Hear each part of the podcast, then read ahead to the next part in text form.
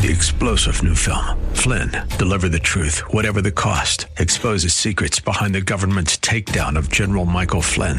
Flynn knew what the intel world had been up to. He ordered the first audit of the use of contractors. This set off alarm bells. He told the truth. He was the most dangerous person for Donald Trump to hire. They had to get rid of Flynn.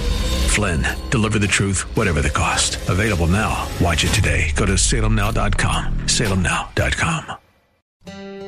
Time now for the Church of the Week, showcasing churches and pulpit ministries from across the greater San Francisco Bay Area. Spirit of Truth Church Worldwide of Fairfield, our Church of the Week, a multicultural church founded by author and former missionary Pastor Joel Jones, who believes in and teaches the infallible Word of God. Pastor Jones is a former professional football player and for thirty years served as a sergeant with the San Francisco Sheriff's Department. Spirit of Truth Church Worldwide, reaching out to individuals and families from all walks of life. Pastor Joel Jones and Spirit of Truth Church Worldwide, our Church of the Week. All right, our sermon title today is simply Imitators of Christ. Imitators of Christ. And I think the title is clear and it's objective uh, for us. Not just for Christians, but Christ's followers. We are never just giving this message out for us.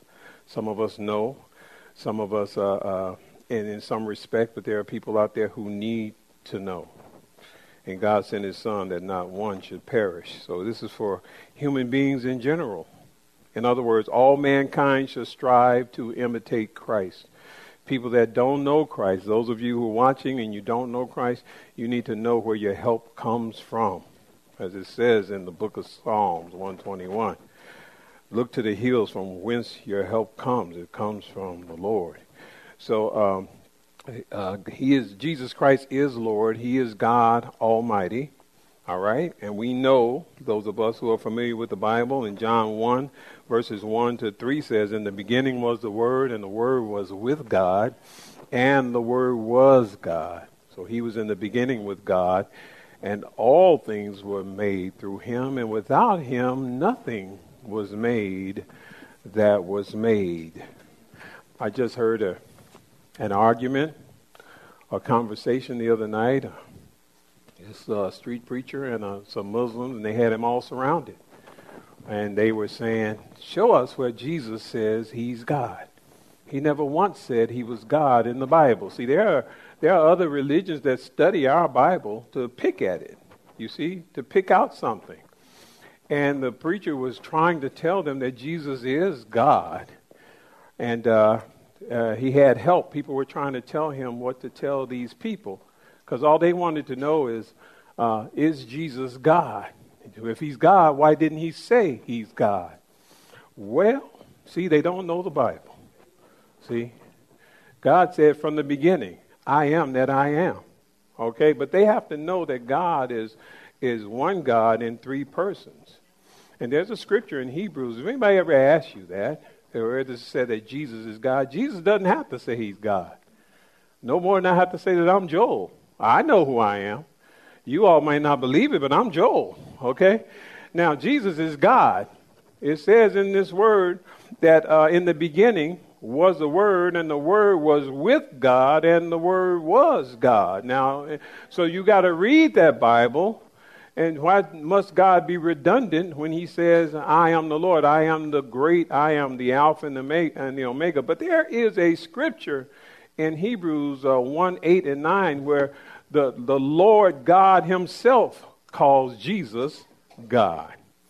And you go to that scripture and you'll see where the Lord says, you, Lord, talking to Jesus, uh, uh, your throne, O God, is forever and ever. That's what the Lord, that's what the Lord God says to Jesus. Your throne, the Father, our Father in heaven says, your throne, O God, is forever and ever. And then in one ten it says, you, Lord, in the beginning laid the foundations of the earth, and the heavens are the works of your hands. That's the that's God talking to Jesus. You see what I mean? So, well, God the Father. So, but they won't know that unless you read this Bible. See, you can't come to God halfway. You got to come into his house and sit down and learn this word and be fed the word and let the Holy Spirit guide you. Then you won't say things like that and and uh, uh, um, being evidenced by uh, uh, uh, giving people evidence that you don't know what you're talking about. So I gave that street preacher a lot of credit because he stood and they must have argued that point for over an hour. But uh, I tell you that so you'll know. Jesus doesn't have to say he's God. The word itself says it. God, our Heavenly Father, calls Jesus God. But then you've got to go into the Trinity and explain that. So, uh, that being said, uh, uh, that scripture right there in John one says who Jesus is, how he, how he uh, was there in the beginning. And that's enough for now. Just let that sink in. Those of you who may not know Jesus, let that part sink in. I don't want to give you too much if you don't know the Lord, because we're not saying this to shame anybody. We're saying this so you know that man-made religion has nothing to do with Jesus Christ. That's what we want you to know, okay? Uh, the word is true. It's the inerrant word of God. Uh, so even those who may not know Christ Jesus yet, just let that marinate in your mind for a minute. You'll come to see the profound truth and wisdom of this word of God. So let's look at another bit of Bible scripture to begin with, and we'll begin the sermon. I'm going to ask uh, my wonderful wife, Pastor Annalisa, sister friend, take us to uh, Ephesians five one. I'm going to ask you to read this in the New Living Translation, and I don't do this often, but also the Amplified Version. Uh, for a reason. Could you read both of those for us and yes, tell us I what can. It says, Thank please? Thank you, Pastor. Ephesians five one in the New Living Translation first says, imitate God, mm-hmm. therefore, in everything you do, because you are his dear children. All right. Because you are his dear children. Mm-hmm. And now I'm going to flip over to the Amplified. Mm-hmm.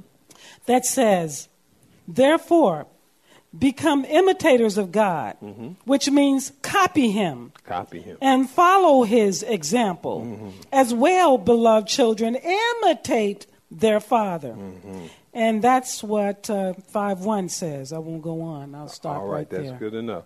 Thank you uh, so much, Pastor. Uh, now, I usually just read one version of the scripture, but these two translations got me, uh, and because they explain in great detail what it means to imitate God. If we look at the New Living Translation, it says that we should imitate God how? In everything we do. Uh-huh. Then it answers the question of why. Why should we imitate God? Because we are his dear children. We're his dear children. It says right there. It says imitate him. How? In everything. How often? Everything. To what extent? In everything we do, we need to be imitating God. Why? Because we're his dear children, all right? Not just children. We're defined by God as his dear children, okay? I want you to know that means that you're precious in the sight of God. You're highly valued in the sight of God, all right? Now, uh, the world doesn't want you to know that. The world doesn't want you to know how much God loves you. People are now going around saying that Christians are hate, hateful. See, but I know better. And you've got to know this word. It, these times now, we got to start, di- we've got to start uh, speaking on this word. So it's important for us to know how God sees us and what he expects. Now, in the Amplified Version, the scripture, it suggests that we are to copy God. That's what it says. Copy God as we follow his example as his beloved children. So both of these Bible versions, of course, are conveying the same message, which translations do. There may be some some difference, but if you read and you go back into the Greek and into the Hebrew, you'll see that the message is there throughout the Bible, okay? It informs you and I that as children of God, we're we're obligated to imitate God. That means if God expects us to resemble him. So well, how can you do that when nobody's ever seen God? Stay with me, you'll see. Think about that for a minute. The gracious and loving creator of the world, the one who breathed life into our very souls, the one who has a perfect plan for each and every one of our lives, okay? He holds us precious in his sight. Okay? He's created and fashioned us in his image and in his likeness. doesn't it follow then that we should then fashion ourselves after him in our minds? Those of you who have parents who know your father and you know your mother, you know who you look like, you know who you take after. Some of us aren't that fortunate. There are some young men and women, some grown people who never knew their father. Father left home. Father died. Parents split up.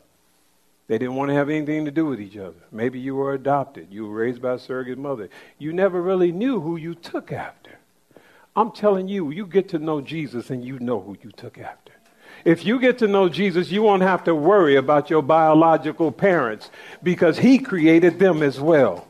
So he knew you before you were formed in your mother's womb. See, this is the this is what other religions can't tell you. This is what man-made religion can't teach you. This has to come from God. Okay? So Buddha didn't create man. Muhammad didn't create man. Allah didn't create man. Quiet is kept. Allah was an idol himself. One of many in Mecca. So we have to really break this thing down and look at this word. There's only one true God, and that's the God that created you, and that's the God who loves you, and that's the God says, I want you to be like me. I put my D N A, my spiritual D N A in you. You don't have to know what I look like. You can't handle what I look like, but I'm sending my son in the likeness of man that you can get to know man and the man can get to know me. See, that's what he's telling us. This is the word of God.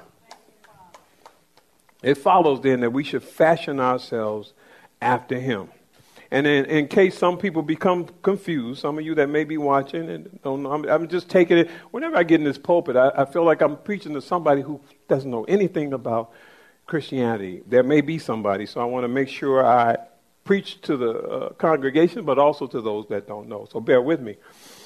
In case of you, uh, some of you become confused, you need to understand that Jesus is the expressed image of God. All right? In Colossians one fifteen, it tells us that he is the image of the invisible God, the firstborn over all creation, for by him, meaning Jesus, okay, all things were created that are in heaven and on earth, visible and invisible, whether thrones, dominions, principalities, and powers, all things were made through him and for him. That's what the, that's what the word says, okay? That means that, uh, uh, so to emulate or imitate Christ, this is what I'm getting to. So if Jesus is all that, then to emulate God is to emulate Jesus. And to emulate or imitate cre- uh, Jesus is to imitate, uh, Jesus Christ is to imitate God. You see what I mean? So that's what I'm trying to ex- explain. Now, it's normal that we as human beings usually seek to imitate our biological fathers, don't we? I mean, normally. Or mothers. Well, well uh, yeah, but, but since God is using the masculine uh, uh, uh, uh, noun, that's why I'm using. Now, we know mothers are included. I'm not leaving women out. Annalisa, pastor, sister, mother.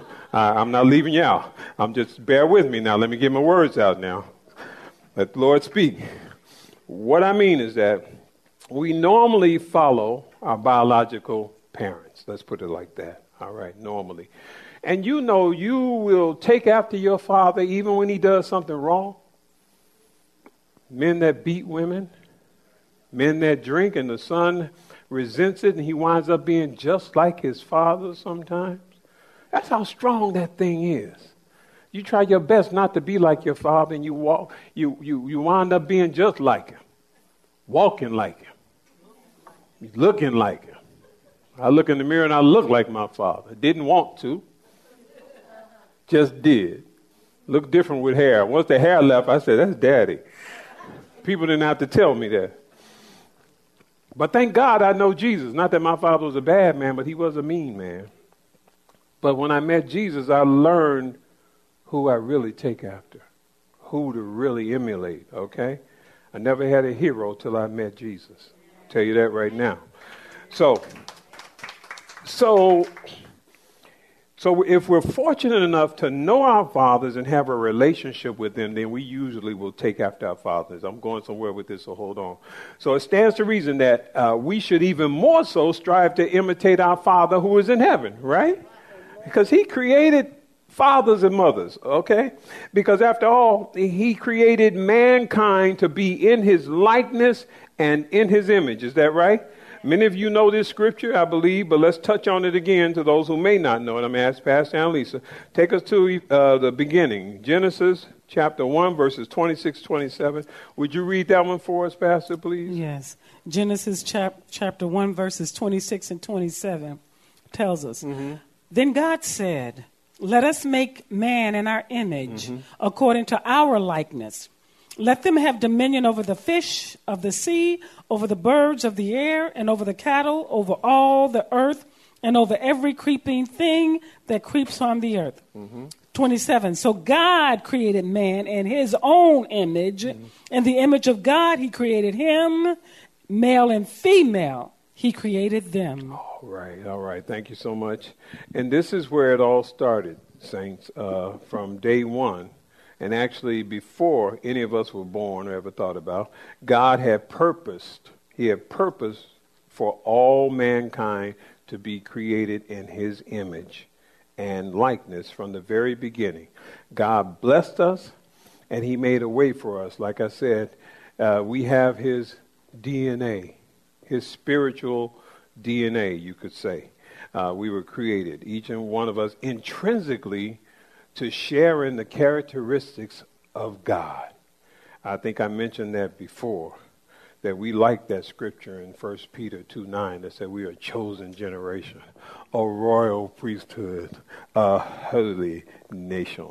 Yes, we like that.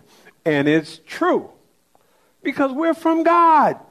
He created us that way. We should think that way. We should. It's not being proud. It's being proud to be a child of the King. Amen. Now, with that comes responsibility. That's what we're talking about. Don't say you belong to Jesus and you act like the devil. Right? Am I right? I didn't know what else to say, so that just came out. I was going to say you don't act like, but let's just say, okay? We got to be one or the other. The Bible says you can't drink the cup of the Lord and the cup of demons. Light can't dwell with darkness. Come on. We know all those, those phrases and those scriptures. So basically, you either there's only one Holy Spirit. There's a whole bunch of unholy spirits. So we have to realize we're going to be with one or the other. So if we say we're a royal uh, a priesthood, a holy nation, God's own special people, who are brought out of darkness to proclaim the liberties of the goodness of God, then we need to act like it. We need to act like it. We need to be imitating. If we're going to take after somebody, we need to be taken after Jesus. Huh? When somebody sees you, they need to know who you're from. Something different about her. Something different about him. He looked like he sort of They're acting like that sort of, hmm, it's just something. I feel like I'm in, hmm. You ever seen that when you're walking around a bunch of guys on the street and they're just talking and, and hanging out? Maybe they got the little forty ounce and they're just hanging out cursing and they're talking or got their little, uh, maybe shooting dice, and you walk by and you try to get by them and they look up and they're using all kinds of foul language and they look up and say, oh, excuse me, ma'am. You ever seen that happen? Yeah. They let out a curse word and they say, oops, I'm sorry. You didn't say a word. Huh? Because they see God in you. And Jesus said, they will see me in you. Okay? That means you're a royal priesthood. You are a holy nation. You are God's own special people set to proclaim the liberties of him who called you out of darkness and into his marvelous light. If you're in the marvelous light of God, they ought to see that marvelous light on you. They ought to see the marvelous light in us wherever we go. Hallelujah. Comes with a price, though. It comes with a price. This is a club better than any golf club golf that you'll ever be in. This is better than any fraternity that you could ever pledge. This is better than any company you could ever work for. It's being in the company of Christ, being in his league. You are now in something special. And it's worth getting into and studying his G Os, general orders. It's worth it to study the Word of God so you'll see just what you're involved in, because it has spiritual and eternal uh, ramifications. It's not just for now. So spiritually, we're created uh, to share in the characteristics of God. And again, if we look at uh, relationships, comparing it to flesh and blood fathers and children, we can readily understand that most fathers who are real fathers aspire for their offspring to follow in their footsteps. Am I right? Is there any father out there who says, I'm just so glad none of my children take after me? No. You always want your children to take after you. Even if you're a bad dad, you don't want them to do what you did, but you want a bad dad. But you might want him to have some of your characteristics. It's nature. That's human nature. We seek for our sons and even our daughters as well to have certain qualities and traits which come from us. I'll tell you right now, my daughter takes after me. My son twice as big as me. He twice as big as her. But it's that girl. Woo-wee. She finally started saying it. She's getting older now. She said, I take out the dad. She knows it. I said, okay, you don't want to say it now. Wait till you get out there and get in a tight situation.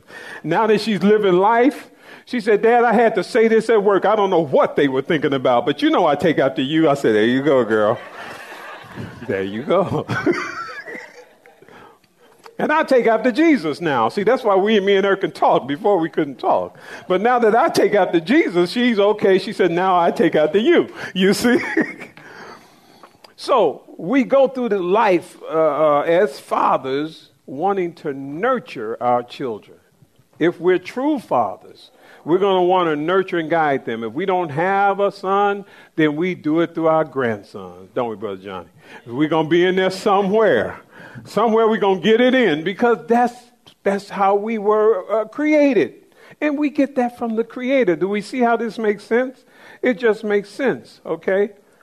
We even plan for them uh, to encounter difficulties in their lives. We want them to be ready, don't we? I went to my grandson's game today before church. I went there because it was before church, and I watched them, how they interact on the field. And my daughter didn't see some things, and, and I have to say her husband didn't see some things. But since I've played the game, I see what the coaches are doing, and I see that if you don't engage this child and you put them on the sideline, they'll lay there and go to sleep. And when the kids that came out and weren't playing and they got on the sideline, they were just rolling all over on the ground, and and they were playing with things, and the coach was saying, get come, get in the game. Get in. You, you've got to engage them. See, I know this as a father. And then when they went to get the flag, flag football is a non-contact sport, no such thing. When you're running to get that flag and two children are running to grab the flag and the other little boy is running, there's a collision with no equipment. So these children were colliding into each other, and and people were running on the field to see if the child was all right, and you had to say, don't move. Let him get up, see? Shake it off. Because you could tell from, I could tell from the collision that they bumped knees or they bumped elbows. But this is their first time having a collision. So they were laying out like they were dead, you know. My grandson, he like, and my daughter runs over there, and I just stood on the sideline and watched him. And then I went over there and said, shake it off. And he got up and he shook it, and he's okay. This is part of being a father, a grandfather, where you've got to let them go through some adversity so that they can get strong. Because this life is not about just floating through. There's going to be some adversity in your life and in my life, and God's going to say, shake it off. God's going to say, show me now that you're a royal priesthood, a holy nation, God's own special people set to proclaim the, the, the, the, his virtue and his glory. Okay? Because God is going to do that. And we know that this is how it goes. We want them to be able to overcome adversity. because we know that this is a fallen world. We as Christians know that there's evil that lurks around every corner, right? Uh, every corner, around every bend. So we want to impart in our children every bit of wisdom and experience that we have in order for them to succeed. Isn't that right? Well, now, if we feel that way about our children, our biological children, our flesh and blood, our grandchildren, how do you think the God of creation feels about every born again, saved Christ follower and their offspring? He's got a whole bunch of children to get through this thing, doesn't he? And he wants us to get with him so we can imitate him, so we can emulate him, so we can be like him. You tell your children you ain't seen hard times yet. You wouldn't have to go through what I went through. I don't want you to have to go through what I went through. I want you to learn from me. Pattern yourself after what I do, son. Don't hang with those type of people, son. Know that you have to be careful the company you keep. Don't go in those places, daughter. That's what the Lord is doing. So friends, that's the crux of the matter then in this sermon. This is what we're talking about. God wants the best for us, all right? And he knows that can only come through us taking the minds, his mindset and following the life lessons which he has set forth in the word of God. Even before we were born, God has set these life lessons for each and every one of us. Now, do we always pay attention? That's the question. Do we always do what he said? When your mother told you, this is the way I want you to dress at school, did you take a little outfit with you and hide it at school because you knew that when you got out of class where you were going and when you got through doing what you were doing, you put on your little uh, outfit again? And mother said, how was the day? And you said, I just came from the library. We know that was a lie. In the berries. In the brewery. Okay? So we know, we always seem to perk up and listen attentively when pastors talk about being made in the image of God. We like that. We like saying, I'm fearfully and wonderfully made, as the scripture says in, what is it, one thirty-nine, fourteen, fourteen, yeah. We like that. We love to tell people uh, those things. He saw my inward parts, you know, he, when I was in the womb, what you see is what you get. Um, that's me, you know? We like that, uh-huh. See, because we know that we are indeed grafted in by inheritance, right? That's what it says in uh, John one twelve, it says that for as many as received him, him, to them were given the right to be called children of God, who were born not of the flesh, Uh, not of blood, not of the flesh, nor of the will of man, but of God, right? So we're born of God because we accepted God, and God gives us the inheritance to be called children of God, right? That's the wonderful gift that Jesus Christ gives us as our Savior. So it's commonly expected that we will receive the blessings and the and the uh, perks that come along with being children of God. We want our our, our inheritance, don't we? We said, but Lord, you promised now. I'm following you. But you, you told me, what do we get, Lord? We, you told me that if I become a child of God, I get the inheritance. What's in it? We go around asking other Christians, what do we get? Ooh, girl, you get eternal life. Ooh, you get the blessing. You get to be sanctified, justified, glorified. Ah, we love it, don't we? Mm-hmm. We want the gifts of the Holy Spirit. We want every one of them. Every nine gifts and ten if he got another one that ain't in the Bible. We want that one too. Things that are unseen. We want all of them, right? What everything? Love, peace, joy, kindness, goodness, gentleness, long-suffering, faithfulness, self-control. We want all that and the gifts. Word of wisdom, word of knowledge. Give me the the the, the, the uh, faith and working of miracles. Ooh, I want to speak in tongues. I want to interpret. I want to do it all. We want all of that, and that's good. You can have it. The visions, the dreams, everything. Everything. We want the perks. And like I said, God has blessed us since the beginning, since Genesis chapter one. So we have learned to imitate and emulate Christ. But there comes something that goes along with it, doesn't it? Mm-hmm. We have to learn to aspire to use and perform the works that Jesus himself performed. Because Jesus said, if you believe, he who believes in me, not only will he do works that I've done, but even greater works than these will he do. He says that in the book of John fourteen twelve, right? So this all is certainly taught in the Bible. But saints, there's also some other characteristics of Christ which we need to focus on. Mm-hmm. And I want to point out a few of those scriptures to us, okay? I want to point out a few scriptures contained in the Bible which will help us in our walks with Christ. There are some things that we have to do as well. So let's take a look at a few of these verses uh, of Scripture. Pastor, can you take us to Ephesians five again, and this time read verses three to eleven, please. Let's start there and read those for us, please. Ephesians five, verses three to eleven tells us, but fornication mm-hmm. and all uncleanness or covetousness, let it not even be named among you, as is fitting for saints. Mm-hmm. Neither filthiness, nor foolish talking, nor coarse jesting, uh, which are not fitting, but rather giving of thanks. Mm-hmm. For this you know, that no fornicator, unclean person, nor covetous man, who is an idolater, has any inheritance, and the kingdom of Christ and God. Mm-hmm. Let no one deceive you with empty words, for because of these things the wrath of God comes upon the sons of disobedience. Mm-hmm. Therefore do not be partakers with them. And verse uh, eight says, for you were once darkness, but now you are light in the Lord.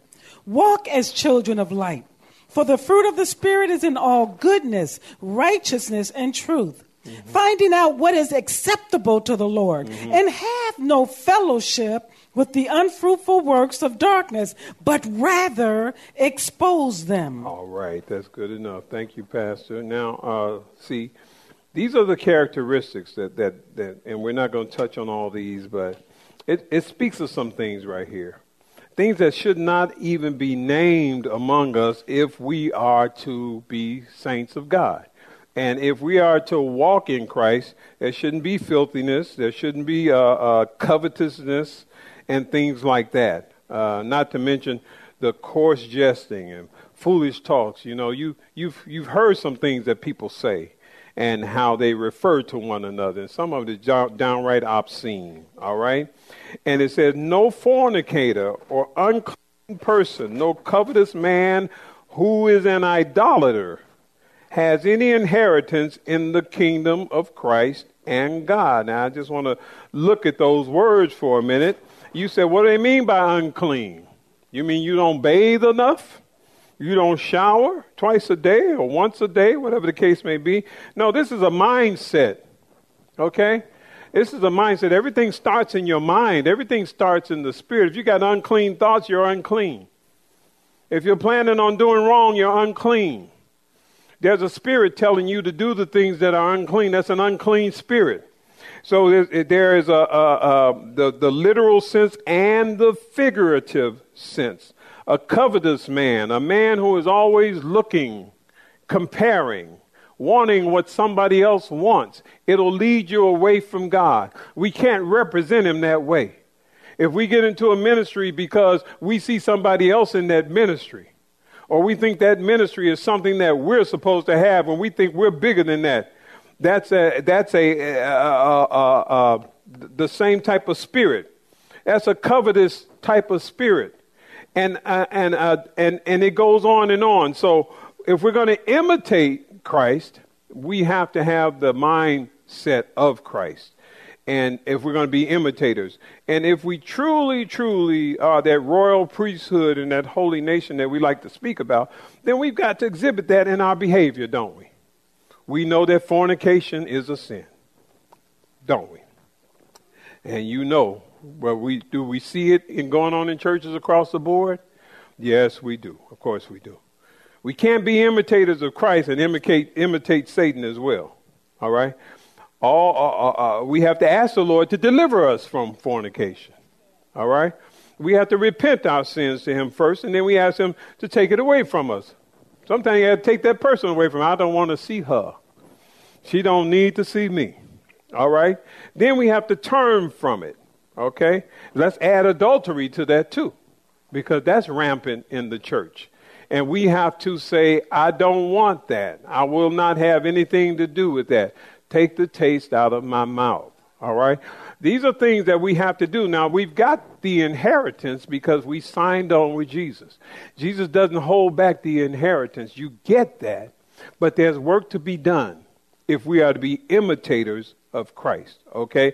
We've got to really uh, uh, imitate Christ and not just be hearers of the word, but doers of the word. So we can't espouse being a holy nation if we're living unholy lives. Right? We can't. Okay?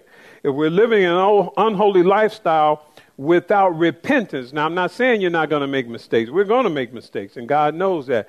But you know he's searching your heart. You know he's looking deep into your heart. He's deep, he's looking deep into our hearts. He knows our hearts better than we do. And we can't go around fooling ourselves, thinking that we got it all together when we don't. We have to be able to look God in the eye, because he just told us the other day, Annalise and I, when it comes to judgment, he's going to judge you on what you know. It's going to be you and God. Ain't going to be you and Pastor Joel. Pastor Joel going to be over there, dear, standing in line somewhere. It's not going to be me and Annalise.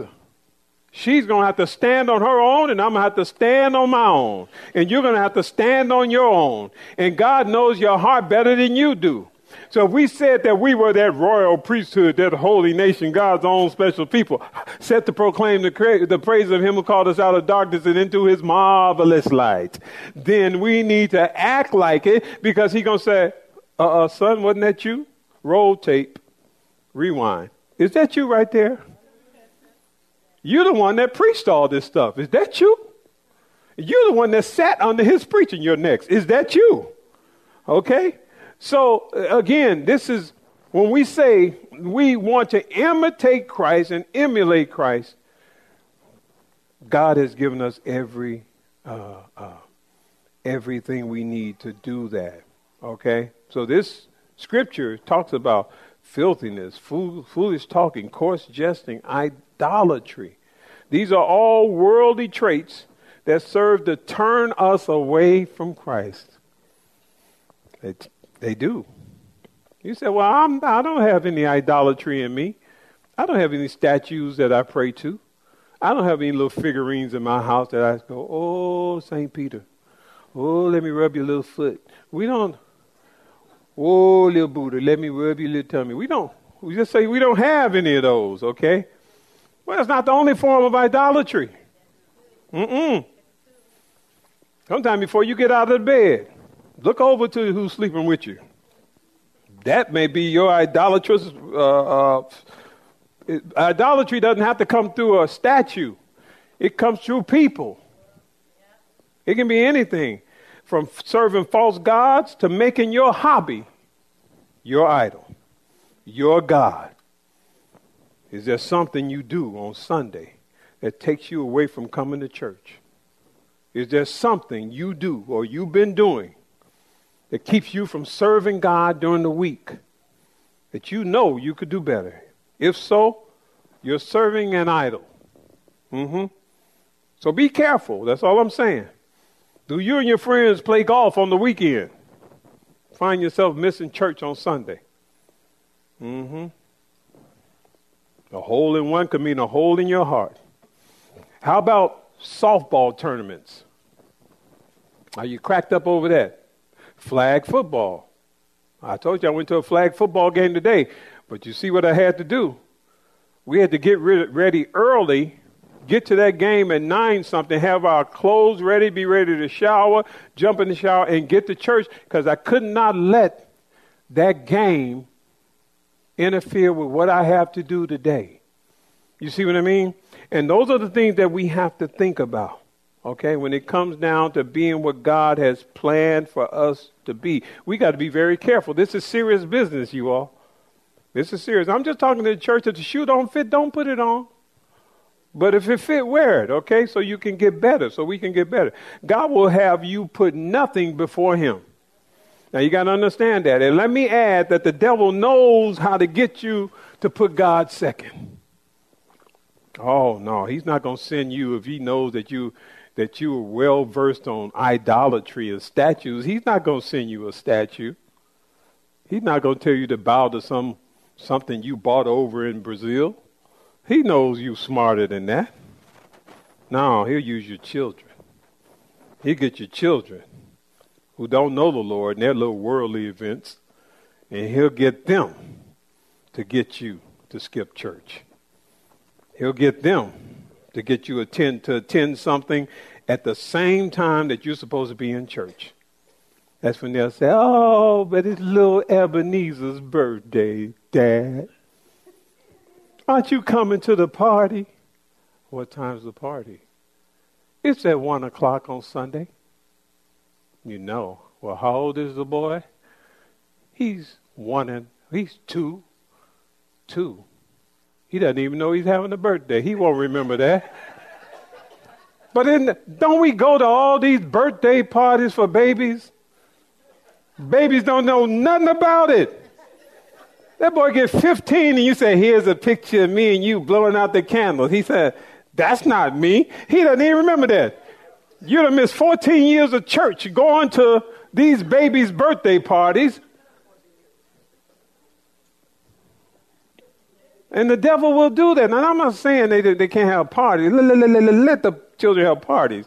But don't let things interfere with the word of God. Okay? You got to seek first the kingdom and, and his righteousness. And all these things will work out for you if you do that first, right? Because the devil will do that. Oh, he really used your grandchildren. He used your grandchildren. Oh, he know the love is strong there because you're not going to smack them like you smack your other children. So they really love you, don't they? You can give them back to the parents. Okay, Sister Dora, right? You can do that. But if you find yourself missing church or becoming lax in keeping God's assignments, okay? And it's a grandchild at the root of it, you better start looking at that little boy. When he say Nana, you better say, mm, "I'm listening to you. I'm watching you." You better start watching them little grandchildren because the devil will use them against you. You start keeping more time with your, your with your babies, and it's coming from your grown children. They're the culprits, not the grandchildren. They just using the grandchildren as leverage. So you got your children holding back the grandchildren. Well, if you want to see them again, okay, they'll be fifteen before you see them again. And you go, "Oh, I'll be there. Okay, I'll be there." We can't imitate Christ like that. Food for thought. Just be aware. That's what I'm saying. Satan will tempt you, and before you know it, you developed a pattern, okay? A pattern has formed, and our duties to our children have superseded our duties to our God. That's all I'm going to say. That's all I'm going to say on that because I don't want y'all to give me a brick offering up here. I, I'm just, t- I know you love your children. I love them too. But I'm just saying, we can't put them before God, okay? Don't stone me. You can't put them before God. I love my children too. And I love my grandchildren, but I cannot put them before God. Okay, he can do a much better job with them than I could ever do, okay? That's what we have to understand. So that comes with faith. You know that? It's not an easy thing to say, "I can't make it today, I got church." "Well, Mom, you know, Dad, I'm just saying, would you talk to Mom?" Well, I said, "Well, what'd she tell you? You know, she said that you all had this Bible study and you got all these people at church and so forth." I'm not saying this is what my daughter says. I'm just using an example. "You got all this stuff. Don't forget you have a family at home, too." Mm-hmm. That's why God is all about fathers, and he'll take care of y'all, too. "I got to go to church. I'll talk to you later." This is how it works, all right? So keep in mind that in all things, we've got to be just like Jesus was in Luke two forty-nine. He was only twelve. He said, "I'm about my Father's business." Okay? We imitate Jesus Christ. And to imitate Jesus, we got to be about the business of the gospel, especially nowadays. We've got to imitate Jesus, especially in that respect. Now, um, we need to look at another bit of te- uh, text of scripture here as well, concerned with what it means, concerning what it means to imitate Christ. Pastor, can you take us to First Peter four and read verses twelve to sixteen? I think that's it. First Peter, let me go there. First Peter four, verses twelve to sixteen. twelve I got to sixteen. This new Bible. I've been marking it up now. It's feeling like I know it now because it's, everything is falling into place. So First Peter. First Peter four, verses twelve to sixteen tells us, Beloved, mm-hmm. do not think it strange concerning the fiery trial, which is to try you, as though some strange thing happened to you. Mm-hmm. But rejoice to the extent that you partake of Christ's sufferings, that when his glory is revealed, you may also be glad with exceedingly joy. Mm-hmm. If you are reproached mm-hmm. for the name of Christ, blessed are you. Mm-hmm. For the Spirit of glory and of God rests upon you. Mm-hmm. On their part, he is blasphemed, but on your part, he is glorified. Mm-hmm. But let none of you suffer as a murderer, a thief, an evildoer, or as a busybody in other people's matters. Yet, if anyone suffers as a Christian, let him not be ashamed, but let him glorify God in this matter. All right. That's well said, and thank you, thank you for reading that very clearly. I love my wife's voice. It's, it's so clear. You can hear her from a great distance, and that's good. That, that, no, no just y'all stop. That's good. That's a good thing because I, I hear it ringing. Do you hear that ring in that voice? That's a gift from God. Thank you, Pastor. Y'all messing with her. That's how she calls me through the house. And I say, yes, dear. But anyway, this is a good scripture. It makes so much sense, uh, friends, because there are going to be times when trials are going to come our way. That's what this is talking about. I'm sure we've all seen them. And if you haven't, just keep keep living. If there are any young people out there, twelve, thirteen, ten, teenagers, who are yawning through yawning through church service, just keep living, and you'll see, because the trials, they are uh, coming. They're coming, okay? Now, I, you see, I know some of you are going through trials right now. There are people going through housing situations, uh, financial trials and troubles, right? Sicknesses, family drama, family drama. Squabbles up and down. Some people are going through divorce, separation, and have to relocate, can't pay the bill anymore because you're divorced. Now you got to go through alimony, and now you're sick on top of it. All these things come along. But the word says that in these times we are to rejoice to the extent that we partake in Christ's suffering. You know what that means? You're just not getting crucified. Christ got crucified. You're going to go through yours a different way. Huh? Christ went through suffering for us to show us how to walk through it. We talked about that. We talked about him going through the wilderness and the devil tempting him. Yours is coming another way. Mine is coming another way. We don't all have the same afflictions coming at us, but we all have something in our lives to get through. And this scripture in here in uh, uh, in uh, uh, First Peter chapter four, is telling us that we can partake in Christ's suffering. That's what this is saying. Don't think it's strange concerning the fiery trials, which is to try you as though some strange thing happened to you, but rather rejoice to the extent that you partake in Christ's suffering, that when his glory is revealed, you can be glad and with exceeding joy. Huh? You said, I got to be happy about it? I just can't see it. And you won't see it unless you focus on Jesus, unless we try to imitate him and emulate him. See, that even when he was in the garden, he said, Lord, if you can take this cup, but if not, your will be done. He focused on his Father, didn't he? And we have to focus on his Father. Because I know that there are many people here uh, that are going through these trials, like I said. And the word says in these times that we are to rejoice to the extent that we partake in Christ's suffering. Christ wants us to glorify him. He wants us to glory in that thing, you all. We got relatives and children that are going through struggles. They're sick. I've seen it. Some of you have children that are going in and out of hospitals. having mental problems and everything else. I've seen it. God says, go through it. That's your suffering. That's your cup. Okay? That's your cup. Glorify me in these things. This is part of imitating Christ. This is the part we don't like to talk about, you see. See, many people become disheartened and downcast to the point that they lose their faith.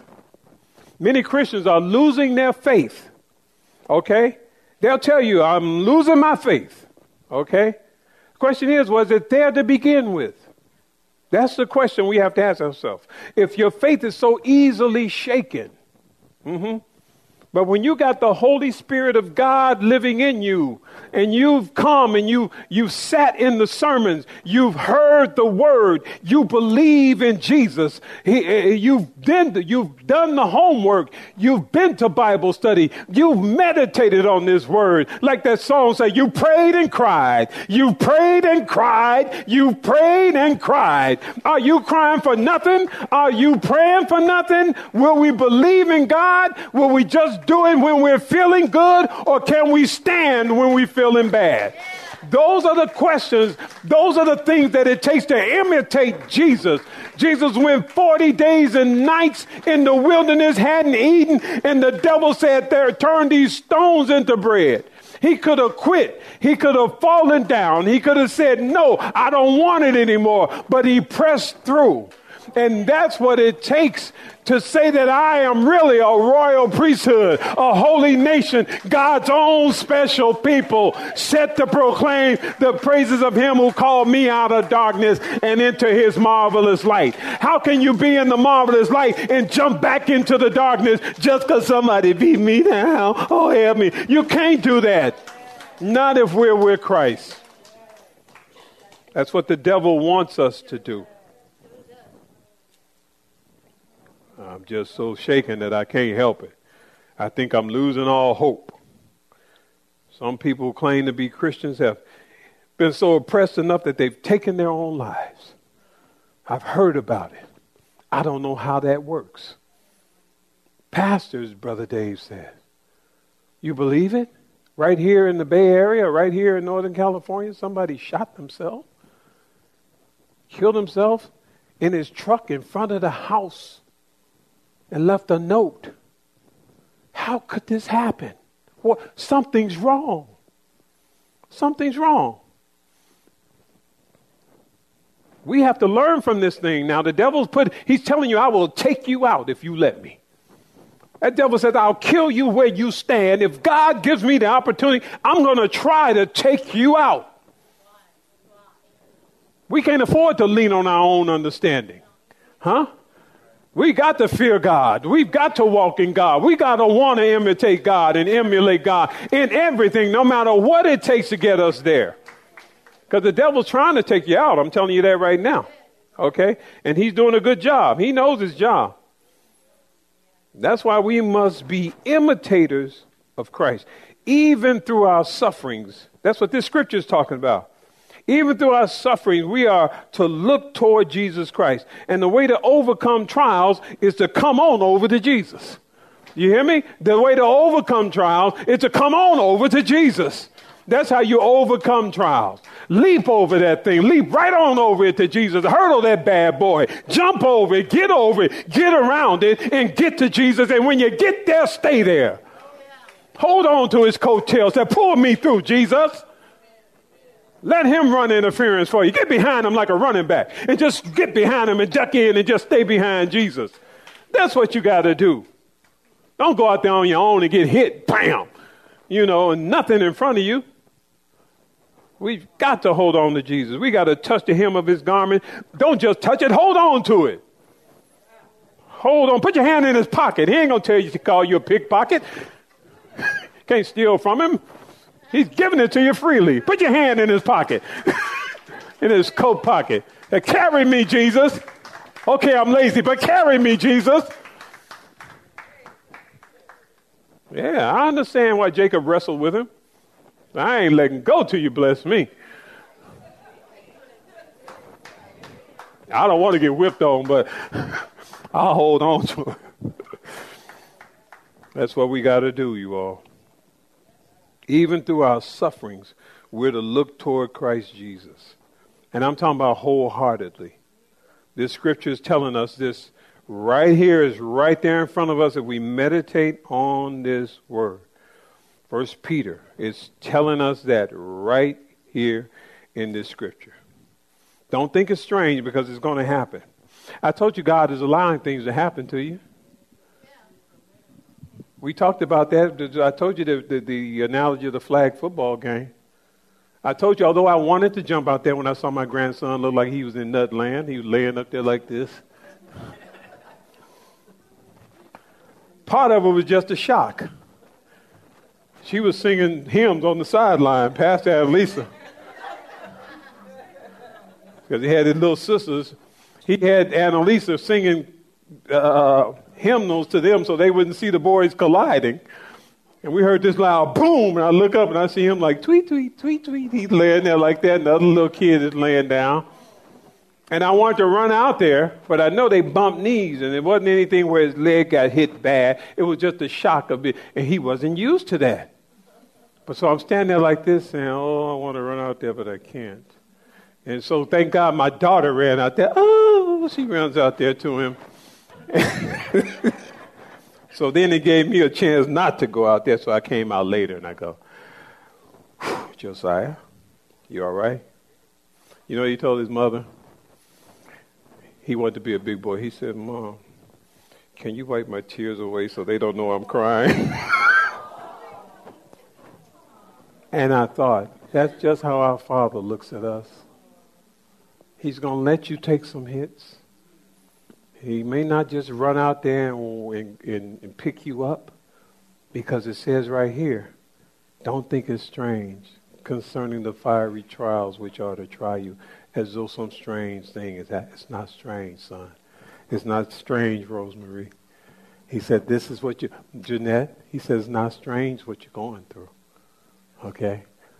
I'm toughing you up. You're going to be all right, because you are a royal priesthood. You are of a holy nation. You are God's own special girl. You are God's own special guys. He said, I got you covered. And just like I wanted to run out there to my grandson, I wanted him to learn that it wasn't that bad. It wasn't that bad.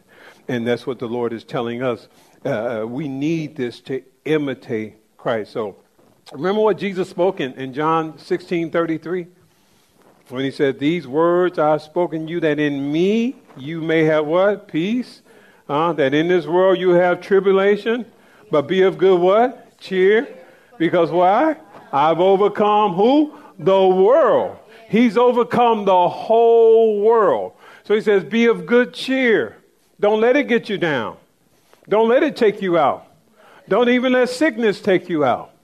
Don't let it dis- don't despair, because I've got you where you want, where, where I want you to be. Even if you don't get healed the, the manner in which you think you should be healed, do you believe that God has you in a place where he wants you to be? Spirit of Truth Church Worldwide of Fairfield, our Church of the Week, a multicultural church founded by author and former missionary Pastor Joel Jones, who believes in and teaches the infallible Word of God. Pastor Jones is a former professional football player and for thirty years served as a sergeant with the San Francisco Sheriff's Department. Spirit of Truth Church Worldwide, reaching out to individuals and families from all walks of life. Pastor Joel Jones and Spirit of Truth Church Worldwide, our Church of the Week. This has been the Church of the Week, showcasing churches and pulpit ministries from across the greater San Francisco Bay Area. To nominate your congregation for Church of the Week, please email us the name and address of your pastor and church, along with a link to your church's website, to churchoftheweek at salem s f dot com. Again, that's the name and address of your pastor and church, along with a link to the website, and email to churchoftheweek at salem s f dot com. While all submissions will be considered, not every submission is guaranteed airtime. Thank you for joining us today, and be sure to tune in again next week at this time for the Church of the Week.